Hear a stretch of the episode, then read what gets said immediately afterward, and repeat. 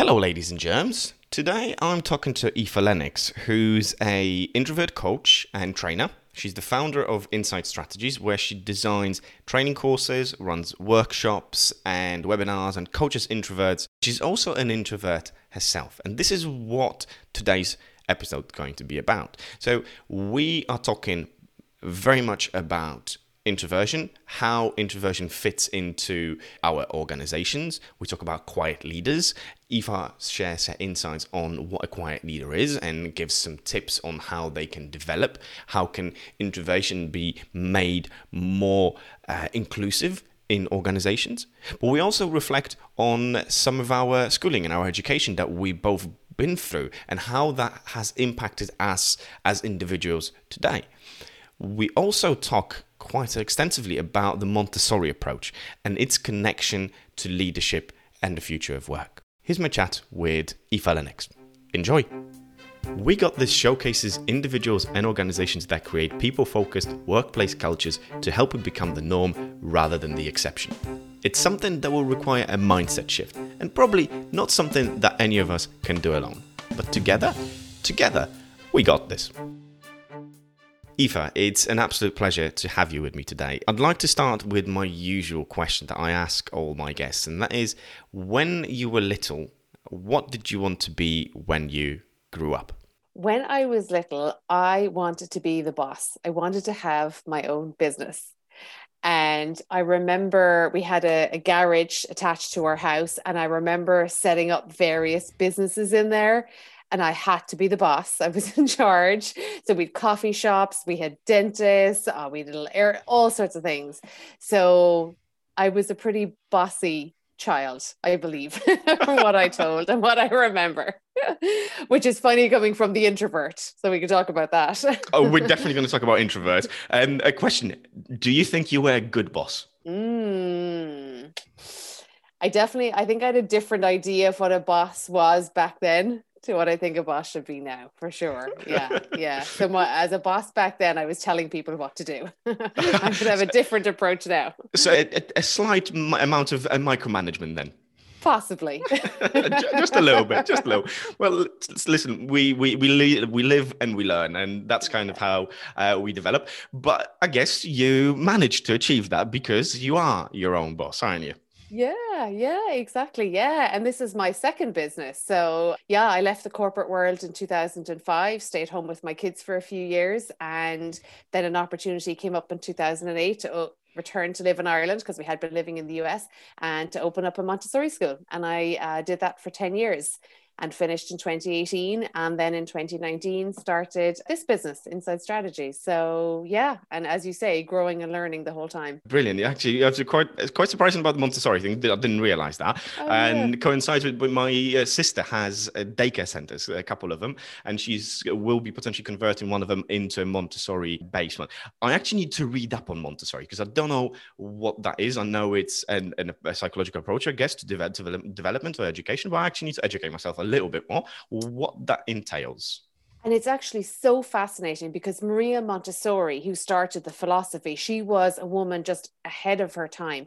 And so much of her thinking about Montessori and how to create an environment for children to learn, I think applies to organizations and leadership. So, if I just give you one example, like in a Montessori classroom, the goal is that you create a prepared environment. So, ideally, the teacher shouldn't be seen almost or heard if you do it right, and the children are able to work independently. And if you think about organizations, and in my area of kind of introversion and quiet leadership, that's the goal. Like that employees want a lot of autonomy and the goal is to kind of create this environment where they can do their work and your your job as a leader is to support them. So i think there's a lot of parallels between the montessori approach and kind of leadership and the future of work. So I'll send you some book recommendations to read and, and see what you think. please do, please do. That is actually fascinating because mm. um, I was talking to Andrea Strohmeyer. She's a consultant. She's got her own business, Culture by Design, and she was on on the previous episode. And we were actually talking about looking beyond the organization. Of you know, we can only do so much within the organizations to help help people develop, help people grow, but there will be a point where we will have to actually say to the systems before they get to the organizations. So let's, in this example, education systems.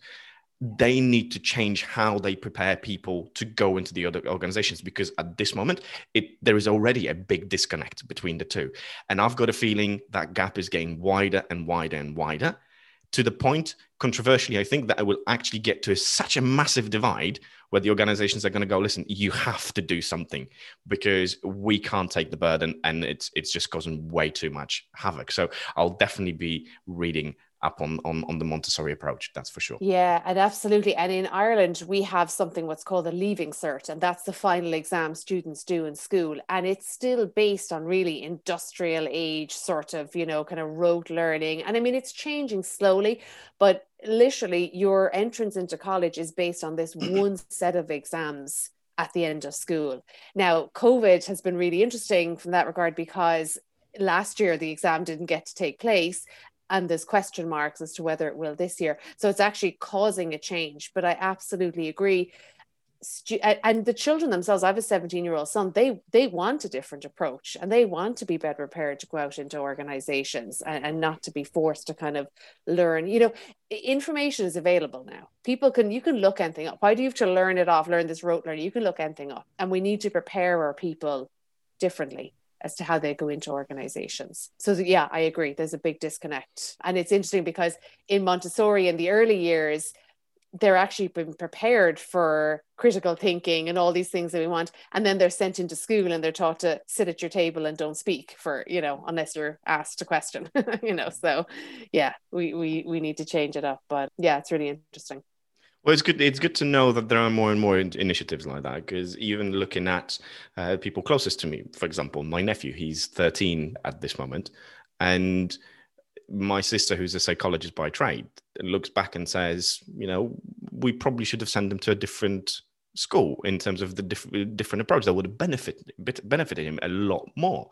He's an intelligent and bright kid, but he could have developed differently, I guess. But it's hard to say whether in a better way, but I think uh, he probably would be a more rounded teenager if, if he potentially was in a different system that suited him a little bit better. Because we get we get this approach in school we're being taught to to pass exams basically rather than critical thinking and then we go into a work environment where there's complete disconnect in how things are done it's it's actually quite shocking and there are also fundamental differences between educational systems i've gone through two at higher higher education level. So I've done a university degree, um, a bachelor's in Poland, and I've done another bachelor's in in the UK. Completely different subjects, completely different topics. Drastic difference. To give you an idea, at my first year at university in Poland, I had 40 hours of lectures and workshops per week. 40, 40 when I got to the UK and throughout of my throughout my three years, I had 12 hours of lectures per week. It felt like a holiday. It has, oh, of course, a lot of independent work and stuff like that. But that's the difference. Independent work for critical thinking, for different approach to learning, versus cramming and keeping somebody in the school for 40 hours a week and just absolute information overload with topic if there were if the topics were useful some of them were, yes. But a lot of them were just g- genuinely gap fillers. That's all they were. Yeah. Yeah, yeah. There's a really interesting book out called Range by David Epstein, and he talks about students in UK schools versus Scottish schools. And because in UK schools, I guess it's probably like Ireland, where you're kind of forced to specialize, like you do a degree in something rather than a broad degree. And I think in Scotland, maybe it's a slightly different system, and that students in Scotland were less likely to change career eight years down the line. So when we're forced to specialize, because the whole premise of his book is the broader the range of our experience and education, the more likely we are to kind of we flexibility then to figure out where we fit in and where we want to go. But when we're forced very early on to specialize it's very hard then for us to figure out. So i did a degree in hotel and catering management. I had no idea what was involved in that. I worked in a hotel as a teenager. I thought it might be fun. And the month before i started my degree a chef's uniform arrived and i was like what is this? I have no interest in working in a kitchen of any sort. And I had to endure two years of every Wednesday afternoon putting on this chef's uniform because the idea was if you want to be a hotel manager and run a hotel, you have to understand every aspect of the business. And I get that, and, and, and that is true. But I, I haven't worked in a hotel since. And so, really, for me, that was enduring two years of learning to cook that I still am not a great cook. So, you know, it just wasn't. so I think you're really, uh, you know, and as I say, I have a 17 year old now starting to think about what he's going to do.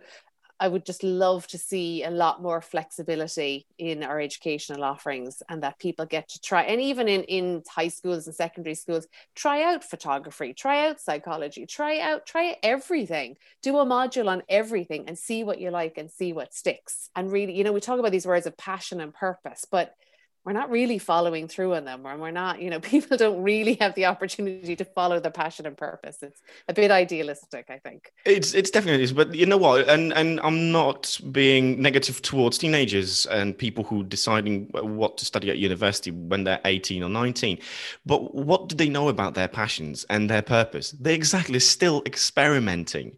So having somebody commit to three five years or sometimes even longer, depending on on the, the, the area you're going into. That's insanity. David Epstein in that book, he says you're making decisions for a person who doesn't even exist yet because you're going to be different tomorrow to how you are today. And so at 18, you're deciding on a career for a person that just doesn't exist. I thought that was really profound when I, I love that. that. I love I love how how that's framed because you, you can't in a way. Well, even when you finish, okay, you've chosen what you want to go into. 3 years later, you have you're what 22, 23 depending and you have you facing the situation what do I do? And what do people do? And I'll, I'll raise my hand. That's what I did. You do another degree because it's like, oh my God, it's real life. I need to make a decision. I don't want to. Event management sounds good. I'll do that. You know, I'm grateful. I'm genuinely grateful for both degrees that I did. First one was English studies, second one was event management. And the first one allowed me to go to the UK and uh, study there because I've learned the language. I spoke English very well, but that brought me to a whole new level. It basically pre- prepared me to be a, an English teacher, which I've, i never was. Yes, I did do some tutoring on the side and some placements. That was it. Never gone into that. Never actually had the the willingness to do that. Potentially translation interpretation. That was that was the that was the plan. But then that prepared me from a language point of view to study in the UK, but also now 15, 20 years down the line, however long it's been, it's actually come full circle for the simple reason that it prepared me to be a trainer, to be a teacher, to be a workshop facilitator. And that's what I do now. So, all in all, it has connected. And event management spoke to my project management side. And again, that's what I've been doing for many years. And that's what I do to a certain extent now. So, it does all connect, but I had to go through that, I had to experiment. And we have to give people that opportunity. Yeah, and, and, you're right. And a lot mm-hmm. of other coaches, trainers that I meet, they've never run their own business and they say, I have no idea about marketing, no idea about finance. And I'm so grateful now for my business degree because even though I had to endure all the different classes, but but it stood to me because yeah, you have that knowledge. And that's what what David Epstein says in the book Range as well. He says, like, you know, we have to pay homage to to the value of wide experience and how that can apply then to lots of different situations rather than saying you know you should be an expert or you should specialize because actually when you have a broader range of experience you can apply that to different situations and that's really valuable. And you bring an outside in perspective too which is really good right? So you can see different ideas and maybe problem solve a little bit better too. So it's really interesting. Well we we need different types of people with different skill sets both experts and generalists. Obviously i'm biased because i i am a generalist and that's what what, what what I thrive by doing all sorts of things to a pretty good standard but not an expert in any of them. But that's that's fine because then i love working with experts. I love going to somebody who knows a lot met, a lot more than i do in a certain area and saying listen i need your help. I need guidance. I need you to potentially do something for me because you're the expert. And that kind of when i was project manager that's what i used to do Mm. I didn't know, I didn't have to know what people did, but I trusted mm. them. That's they they know what they're doing because they're specialists in their areas. So you tell me what to do, that what needs to be done. I believe you will work that out, and that's kind of how it works. To to the often frustration of my superiors that I didn't keep close tabs on you know what's going on in the project. I did because the projects were always delivered on time and under budget. But it was just done in a different way to con- contrary to usual expectations. And and I think um, that was more of a problem than me actually letting people do things their own way. That my management, my, my superiors, were, you know, you shouldn't be doing that. But hey ho. Yeah, and your skill was actually in in bringing the experts together and getting the best out of people to come together to get the project done, rather than kind of micromanaging and you know you let you let people do what they do well, which is good. Exactly, yeah. and then you're mm. you're surprised with the positive results, or sometimes yeah. with spectacular failures. But that yeah. it and has a place. Mm. Exactly, mm. it has a you know failures have a have a place. Exactly, exactly. Yeah, yeah, yeah. I was writing something this morning and uh, for a course that I'm working on, and it was a quote by Winston Churchill. And he said, Success is uh, failure after failure without losing enthusiasm, something like that. Love so, that quote. You just keep going, keep trying. You just keep going. Is, is it is it his quote uh, or a partial quote of if you're going through hell, keep going? Yeah. That's yeah, his, isn't it? Great. I don't know, is it? Yeah, but that's great. I'm pretty certain it yeah. is. I'm going to double check that. So please don't uh, hold me to that. But I yeah. think it is. And then again, you, you, know, if you, yeah, tough times, tough times. Just keep going. Sooner or later, true. they will mm. pass. It, even relating that to maybe not necessarily it was hell, but going through a degree that you don't see the purpose of the point of like you did mm, mm. five ten ten years down the line actually you know what those skills that i acquired then when i was actually hating it yeah. so useful so handy because they shaped you as a human being yeah, yeah. And as my husband said, I wouldn't have met him if I hadn't done that degree. So there you go. Oh, there we go. Oh, you, you, should you should have led with that. Don't worry. In in, in, post edit, I'll I'll put that in as your first answer, just uh, in case your husband listens. He'd be happier with that. Yeah, exactly. Aoife, you you are an expert in introverts, extroverts. You uh, we we recorded a podcast previously on that very topic in remote work environments, and obviously that's something that I'd love to pick your brain on in more broader context context of personality types, culture inclusivity, and everything around that. Well, I'll challenge one thing that you said. I'm definitely not an expert,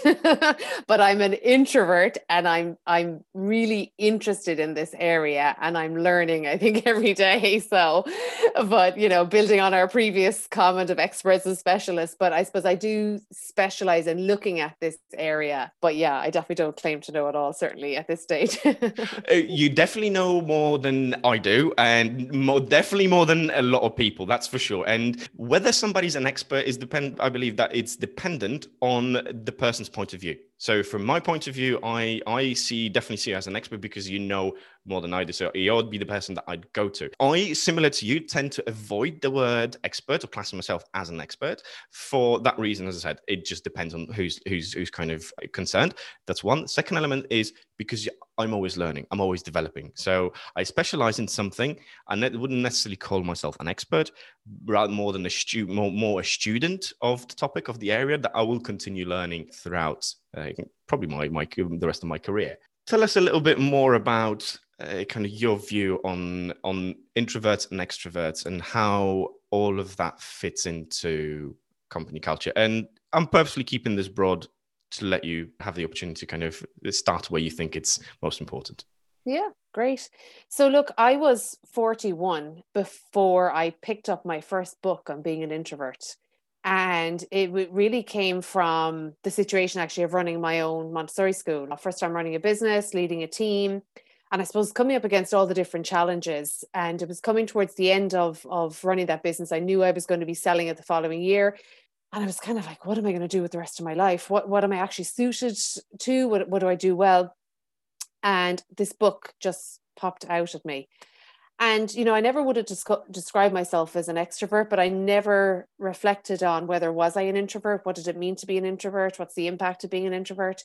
So that was really the starting point for me. So i've spent the past 4 years looking at this area of being an introvert particularly around career and business. What is the impact? Is there any impact? And you know maybe from a leadership perspective how do you how do you engage your team? And and how do you do you need to change things at all? And as we're talking about culture you know I suppose what what again what one influence or impact a culture has or vice versa in somebody fitting into an organization and, and, engaging with them. So I suppose what I found to maybe just summarize kind of some of the theory around it is that our temperament, whether we're lean more towards introversion or extroversion, is determined about 50% genetic and 50% based on our own experience. So we definitely carry a large part of us with us. So many of us can learn to adapt. We put on a work mask, we can adopt characteristics to fit into whatever we have to do. So, you know, if you find, okay, I'm an introvert, that doesn't define you, that doesn't need to hold you back in any way. But I think it does help to have an awareness of your personality or your temperament and reflect on how that might be impacting you. So for me, I hated conflict. I found challenging challenging somebody on something really difficult. I'm a perfectionist, so making mistakes was a big issue. Confidence was becoming an issue. I had my own style of leadership, which is kind of what's now termed quiet leadership, which is kind of a cool style of leadership and fits really well into the future work. But I didn't know I was actually doing that. I just thought I wasn't assertive enough. So all of these things were coming up for me. And then I read this book, The Introvert Entrepreneur, and that introverts have a whole range of strengths that actually make you really powerful and really strong. And you just need to be aware of them and tap into them. And so that that's really the mission i suppose that i'm on today it's to how do we create meaningful work experiences with with this awareness of our personality and what we can do with it that's a fascinating journey and i remember our previous conversation and one of the, the few things because i always thought you know I'm, I'm a mixture of both which i always kind of found a, a little bit strange but our previous conversation opened kind of a mind to, to the whole concept that i think Mm, a lot of people actually also struggle with or get wrong. You even said that yourself is that we often we class ourselves, I'm an introvert or I'm an extrovert. It's one or the other. When in reality, that's not true. It's dependent on so many circumstances, most of all, depending on the environment that you're in.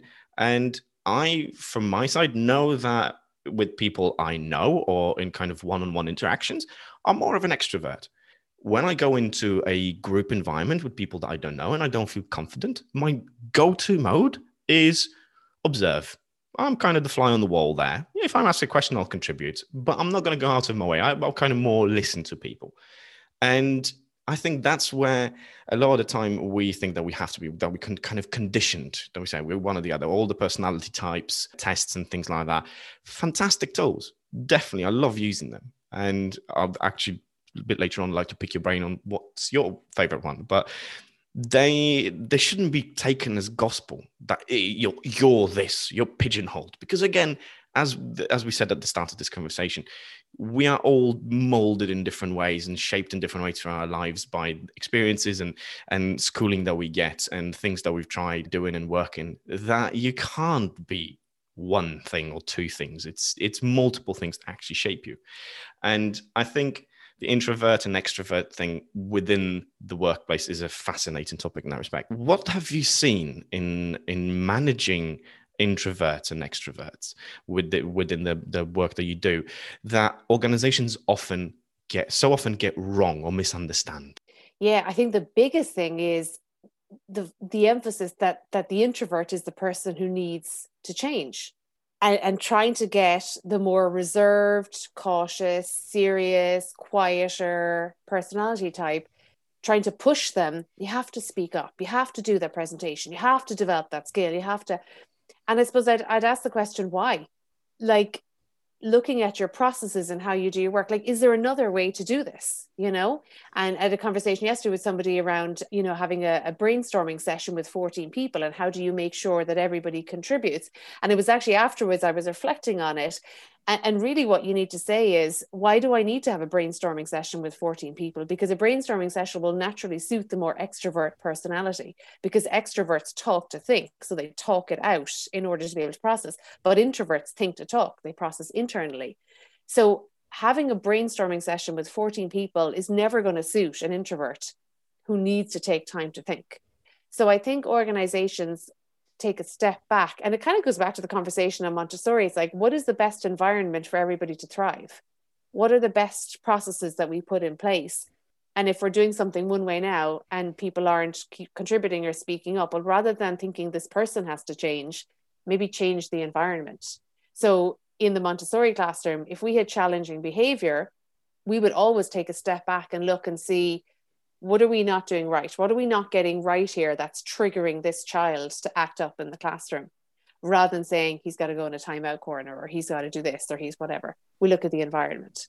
So I think that's what organizations are not getting right. And that's what they need to, to change. And that's how we create environments where everybody thrives because you've got this flexibility, this openness where everybody can be the best they can be, really, rather than saying it has to fit one personality or another. Does that make sense?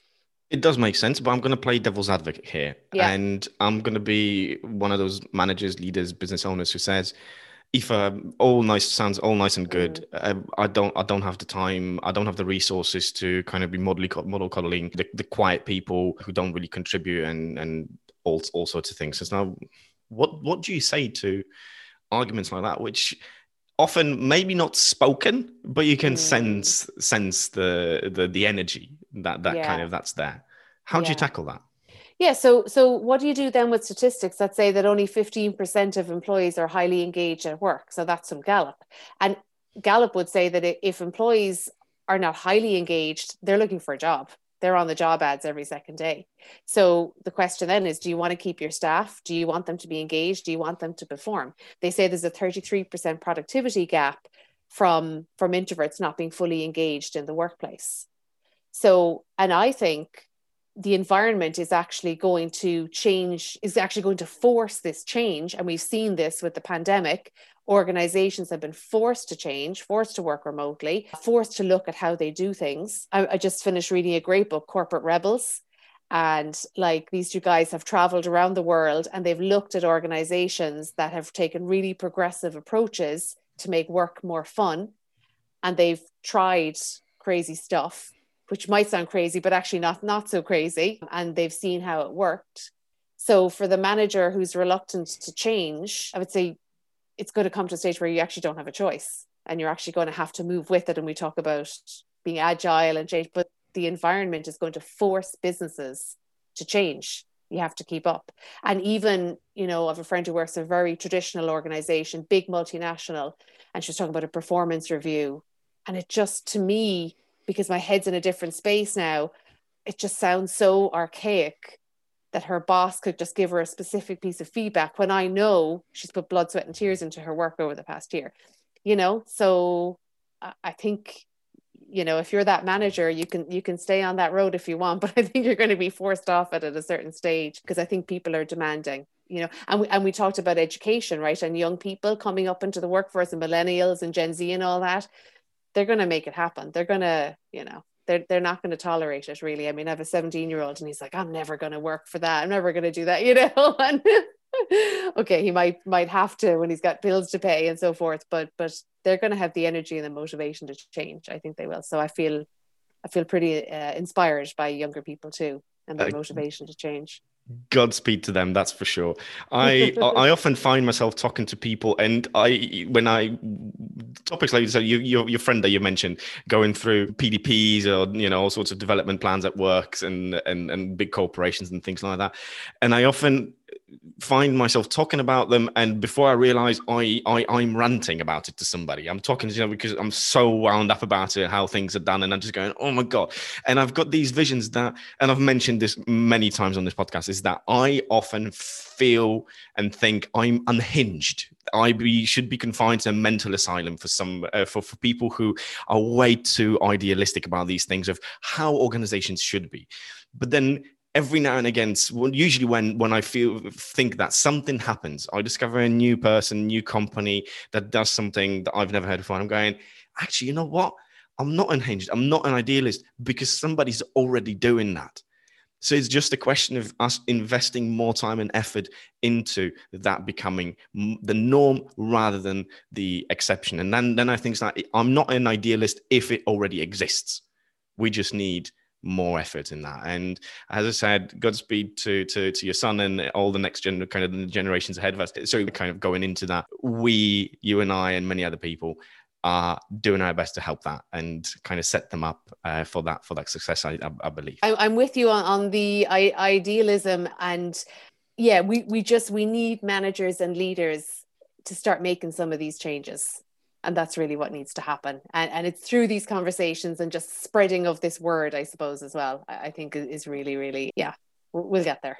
we'll we'll get there. We'll we'll get there. But actually, kind of, I wanted to bring it to the to the next level, quite literally, of of company structures. You mentioned just managers and, and leaders who need to do certain things. What's your take? What have you observed when it comes to introverted leaders? Yeah, really interesting. And in the conversation I had with somebody yesterday, he gave the example of a leader within an organization who presumably was was introverted we don't know because he was getting the perspective from one of the employees that intro, that introverted leader was coming across as very standoffish and wasn't openly interacting with everybody but they were probably a quiet leader they were probably introverted themselves so I suppose introverted leaders can do a few things. First of all, they're great role models. And I think more introverted leaders need to share their experience of being an introvert and being a leader. Secondly, the approaches that introverted leaders take the quiet leadership kind of strategies are really powerful because they're the kind of approaches that will promote, I think, the flexibility and the change within the workplace. So, not so much of the top down approach, but giving employees a lot of autonomy, a lot of freedom, putting the emphasis on check ins, like one to one check ins and coaching, and building those relationships, which as you said, like in a one to one scenario, introverts are generally more comfortable rather than ha- having the big team meetings and and you know meetings have been shown to be pretty ineffective most of the time really. So just just eliminate an awful lot of those meetings and focus on the one to one so i'm really excited because i think quiet leaders and introverted leaders can play a really really important role in demonstrating how organizations can be structured in the future and and building on their their natural strengths of listening and empathy and curiosity and and building those one-to-one relationships um, can create really flexible work environments that are really nice to work in you know? So so i, I think they play a, a pretty powerful role going forward. Trying to make this a little bit more practical to mm. people listening. So if somebody's listened to this episode and is inspired to take action for them as a because they're a leader in an organization or they want to change their teams or their organizations i know this is this is going to be such a broad question but what would you recommend that they do? Where do they start? Kind of resources that they use, frameworks or, or te- any type of tests and things like that they can introduce to start building maybe that awareness and making these introductions into into the business. Of course, apart from contacting you and saying, Aoife, help, please which I'm happy to do. of course, of course. I highly recommend that anyone does. But if they yeah. if they want to do a bit of legwork before they contact you, what would you suggest uh, would be the starting point for them? Okay, so if we have an introverted leader, is it of a team, and they want to start having these conversations? Okay, perfect. Yeah. So first of all, drawing awareness, I suppose, having open conversations with your team and say, you know, talk about personality talk about temperament talk about your work style. Like i don't think being an introvert is is talked about or being an extrovert or talk about our differences and how we might approach things. Like the extrovert talks it out the introvert process internally. So so get some conversations going within your team first of all. Building trust through those one-to-one relationships. As an introverted leader, sometimes it can feel like a little bit, I think, of a vulnerable place because I suppose our perception of leadership is this quite assertive, strong, confident person. So when you're not naturally that, you can feel a little bit vulnerable. That's certainly where I felt as a leader. And I felt like I should be more assertive and I should be more confident. It was only towards the end of running my business that I started to kind of be okay with the vulnerability, be okay with the openness, and be okay with I'm letting my my team run with what they do really well. And I'm here as a support role rather than the leader.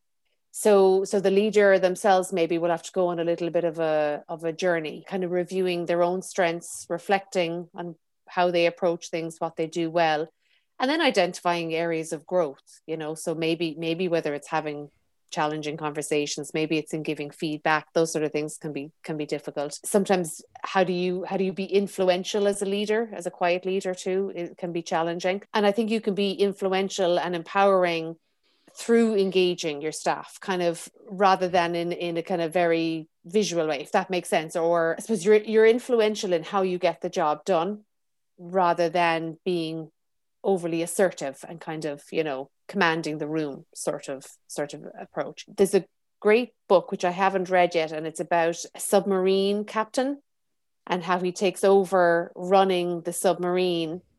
And they've been used to a very command and control kind of approach.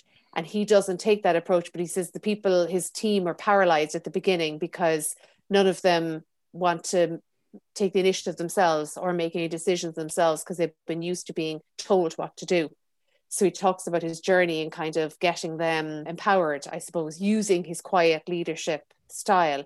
And he managed to do that within the US Navy, you know, within a very structured, traditional organization. And he got that submarine to be up to like the second best in, in the world or whatever, you know, which was really interesting. So quiet leaders can be really influential but you don't have to take the kind of command and control and micromanaging approach. And don't feel like you have to do that because i think you can feel like you should be doing something else because it's kind of a softer style of leadership and sometimes it's seen as a bit weak but it doesn't have to be yeah, it's de- definitely that perception that if you're quiet, if you don't, if basically if you're not, not an extrovert, you're you're the weaker one because you don't mm-hmm. say, don't speak up, and things like that. Which completely disagree with that. That book that you mentioned, do you remember the title of it by chance? The book I'm reading, I don't have it in front of me, is Nine Lies About Work, and he, the authors of that, reference the submarine captain. You know, I can send it to you afterwards if you want to. That would be great in. because you, it, it, rings a bell, and I've, I've yeah. definitely heard of this before. And I'm wondering yeah. whether it might have been when we were speaking last time that you mentioned it to me because I've definitely heard of that definitely heard yeah and i've heard of it myself as well from other books and other references so and, and again it's a book i have to read so i'll send that to you afterwards mm. just uh, mention you mentioned vulnerability uh, mm. a book that is on my list that i've been meaning to read mostly because of the topic that the, the author specializes in is dare to lead mm. which is mm. by uh, brene brown. brown i've read her previous book of, of Daring Greatly, I believe, yes. which is fantastic book, mm. absolutely amazing, and it's all about vulnerability. And mm. she takes that a step further in Dare to Lead, where she applies the same concept because she she studies vulnerability and yeah. she applies the same concepts to leadership and yeah. what that means. And I'm actually quite surprised that it's taken me this long because it's been on my reading list for a long, long time and I haven't actually yet got to it, considering mm. how I'm fascinated I am by the topic. So I think I might move it up the the order of yeah. the list. The I don't know if some of your listeners might resonate with this, but but something that comes up for for introverts quite a lot is dealing with failure and and making mistakes. And I just learned recently that we actually have these neural pathways. I think it's called error relative network. And they've done studies to show that certain people who are highly reactive, and that actually would be introverts. So, introverts are highly reactive to the environment around them, which is why they get overstimulated and shut down. So, people who are highly reactive actually have extra activities in these error neural pathways. And so when you make a mistake, you feel it really deeply. And so I think that's where the vulnerability comes in as well, because if you react heavily to a mistake that you've made, it's very difficult to be vulnerable.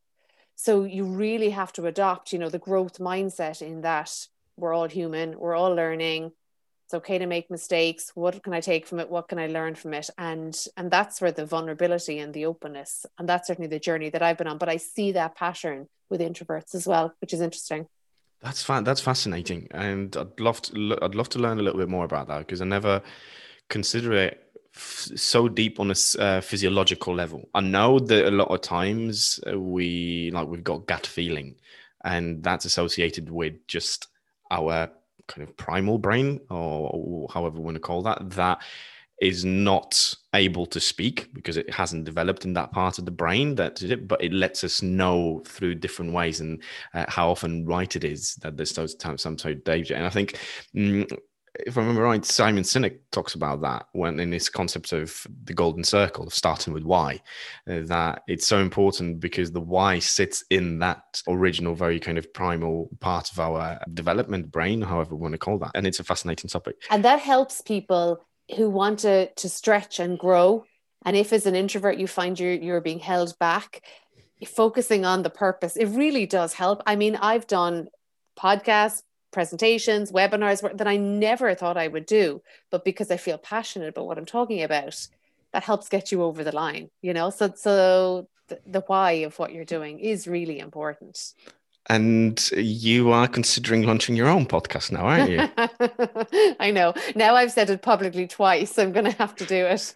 I I've, i might have done that on purpose. Uh, but we'll we'll we'll never know, I guess. We'll see. Uh, we'll space, see. We'll yeah. see. Um, I, am I'm, I'm sure it would be a fantastic, fantastic mm-hmm. show to be able to listen to. And also, uh, one of the reasons is because we could be talking about this forever. I'm not at that stage yet where this podcast can be a Tim Ferriss or Jocko Willink length, which is can be three plus hours. But this topic is so important, and even a three-hour podcast episode would not make it do it justice. So I think there's definitely a need for a dedicated one. Uh, I will strongly encourage you to do, and I will point everybody in your direction if you if you do do that. Thank you. Other than potentially launching a podcast in the future, what have you got coming up in the next few months that you're really excited about? So I have been uh, working on content for a course that I'm developing. So I want to have an online course out there so that people have that resource to go to. And I think it's a good starting point if you were thinking to get coaching, that maybe you take the course first because it gives you a lot of information and awareness about the experience of being an introvert. And so I've been working on that for a while, and that is my goal that needs to happen and get up.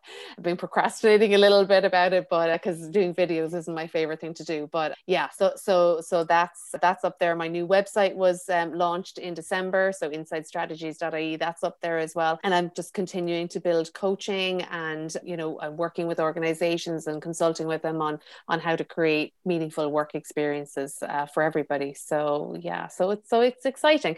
Building a business is is scary, vulnerable. It's a journey, but it's it's great learning. So it's good and so much fun when you get to that point of, of a milestone and you look back and you went and you go damn I've, done that. I've done that and i thought i never would. I got here whatever it might be. And it's about celebrating those little wins and stopping there and and and literally, quite literally marveling at it. And you say yes that's that's me. And that just remember that feeling next time when you have to quite literally embrace the suck of something that you don't want to do. And uh, you mentioned procrastination. I think it's also a part of it that's just how it is. I'll be sure to include links to your website and when the time is right to the course and also the podcast whenever that arrives. Not that I'm putting pressure on you. Uh, Aoife, it's been absolutely lovely uh, talking to you. Thank you very much for, for joining me today. Thank you so much. It's me again. Just one more thing before you take off. Head over to human.pm forward slash we got this. That's all one word, where you can find this and previous episodes' show notes, suggest a guest or topic, ask a question, or join a community of other listeners. Until next time.